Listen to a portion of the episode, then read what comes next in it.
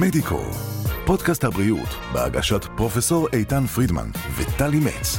שיחות עם האנשים שעושים את הרפואה בישראל. טוב, אנחנו מדברים על שתלי סיליקון בחזה. האביזר הרפואי, אפשר לומר, המושתל ביותר בבני אדם, כ-2% מהנשים בעולם המערבי הן אה, בעלות שתלים. ישראל שלנו נמצאת בקרב המדינות המובילות בעולם בשימוש בשתלים, לפחות בשני העשורים האחרונים. אז כדי להבין טוב יותר במה באמת מדובר, איך אה, יש לטפל אה, בשתלים, מתי צריך להחליף אותם, האם בכלל צריך להחליף אותם, כי יש המון המון אה, שיח סביב הדבר הזה. הזמנו אלינו את דוקטור נועם חי, מומחה לכירורגיה פלסטית, שילמד אותנו, הסביר לנו כל מה שצריך לדעת לפני שמחליטים שהולכים על שתלים, ואחרי שיש לנו אותם, איך צריך להתנהל איתם, וגם מה הסיבות להחלפת השתלים, אם בכלל. אז שלום דוקטור חי, שלום, ברוך שלום. הבא, מה נשמע? תודה רבה. תשמע, בשמחה, שמחה מאוד שאתה פה. אה, אה, אה, אמרתם בפתיח שלי, באמת מדובר בניתוח מאוד מאוד נפוץ. אבל אני כן יודעת שיש תמורות, כמו בכל תחום בעולם האסתטיקה, שאם פעם, נניח לפני, לא יודעת, 10-15 שנים היה מאוד נפוץ להשתיל שתלים גדולים וחזה נשים מאוד מאוד מפואר ודשן, היום דווקא יש איזושהי רגרסיה לטובת חזה יותר טבעי, יותר פרופורציונלי. זו, זו, זו הייתה... אני יכול להגיד לך שאני בדעה הזאת כבר 20 שנה.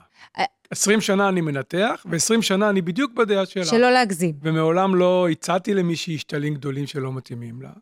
אוקיי. וגם לא הצעתי לה שתלים קטנים שלא מתאימים לה, ניסיתי לדייק ולמצוא את השתלים שהכי מתאימים לה, כן. גם לפי הנתונים שלה, גם לפי מבנה הגוף שלה, וגם לפי, ה... לפי הטעם האישי שלה. אז זהו, למה נתתי את הכותרת הזו כ- כאיזשהו פתיח? כי אם הרצון הוא באמת למראה יותר טבעי ויותר נינוח ופחות אה, צעקני, נקרא לזה ככה, האם, האם עדיין יש ביקוש גבוה כשהיה להשתלת אה, שתלים? חד משמעית. כן? שתל סיליקון הוא האביזר החשוב ביותר למנתח כמוני, שהמטרה שלו לעזור לנשים mm-hmm. לעצב את החזה שלהן במראה נאה וצעיר. עכשיו, יש נשים שהטבע חנן אותן מגיל צעיר, ויש כן. להן חזה יפה, ונשים, תתפלאי או לא תתפלאי, גם אם הוא, אה, אם הוא יפה, אז זה פחות עניין של גודל. נכון. זה היה, כן, נכון, היה טרנד כזה. אני חייב להגיד שגם הטרנד הזה במידה רבה היה ממומן ונתמך על ידי חברות השתלים שהייתה להם מטרה. יש להם מוצר והן רוצות למכור אותו כמה שיותר. אז, אה, אז משווקים אותו בכל דרך אפשרית, ו, וגם הרופאים, יש פה גם כן איזשהו אינטרס מסוים של הרופאים. בטח.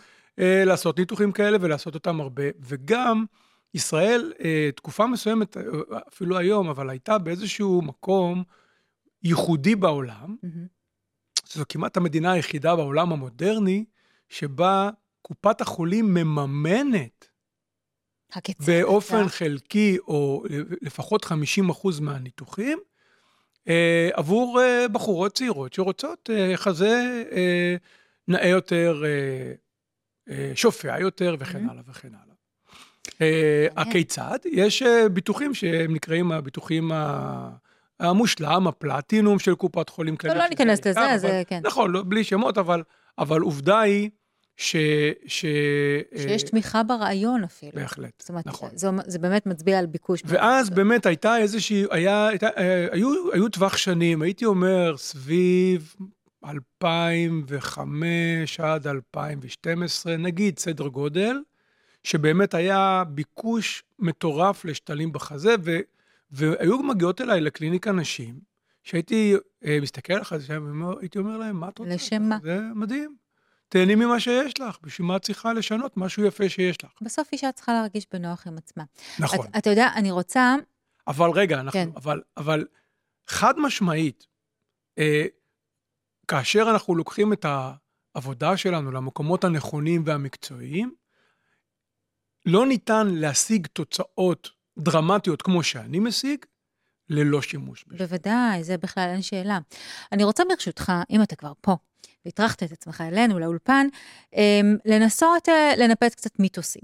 אוקיי. אז אני חושבת שאחד הדברים הכי מתבקשים זה באמת לכמה זמן? מה אורך חייו של שתל ממוצע? האם יש באמת צורך להחליף שתלים כל 10-15 שנים? אז צריך להבין ששתל הוא אביזר, גוף זר, שנמצא בתוך הגוף. ברגע ששמנו אותו שם, הוא שם לנצח. Mm-hmm. האם אנחנו רוצים שהוא יהיה שם לנצח? זה סימן שאלה, והתשובה היא לא. אוקיי.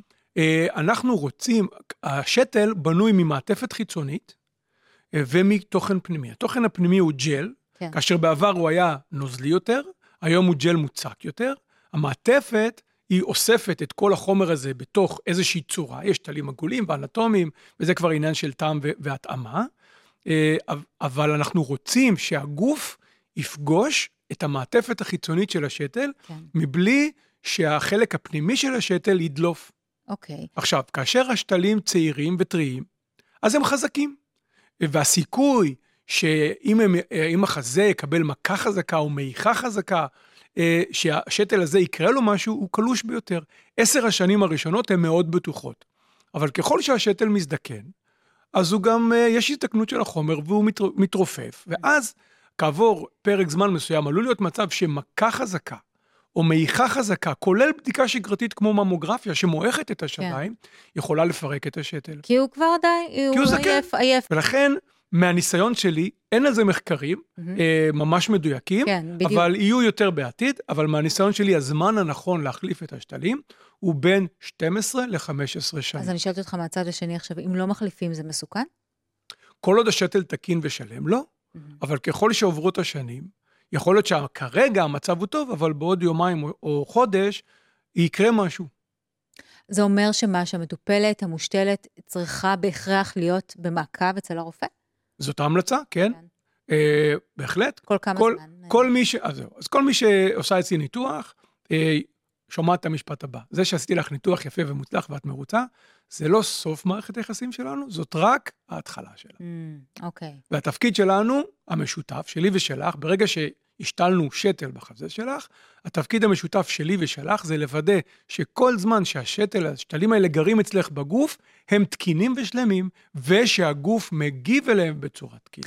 אנחנו מדברים על שתלים, ואני רוצה לשאול אותך על עוד איזשהו... אה, יצור כלאיים נקרא לזה, בתחום אה, שינוי החזה, הגדלת החזה, שזה הזרקת שומן, כן. שזה גם איזשהו אישו, נכון. אה, שאני יודעת שהוא מאוד מאוד מוגבל, אבל זה משהו, למשל, שאם אתה שם אותו מול שתלים, זה משהו שהיית ממליץ עליו? זאת אומרת, מה, יתרונות חסרונות כזה? זה משהו אחר.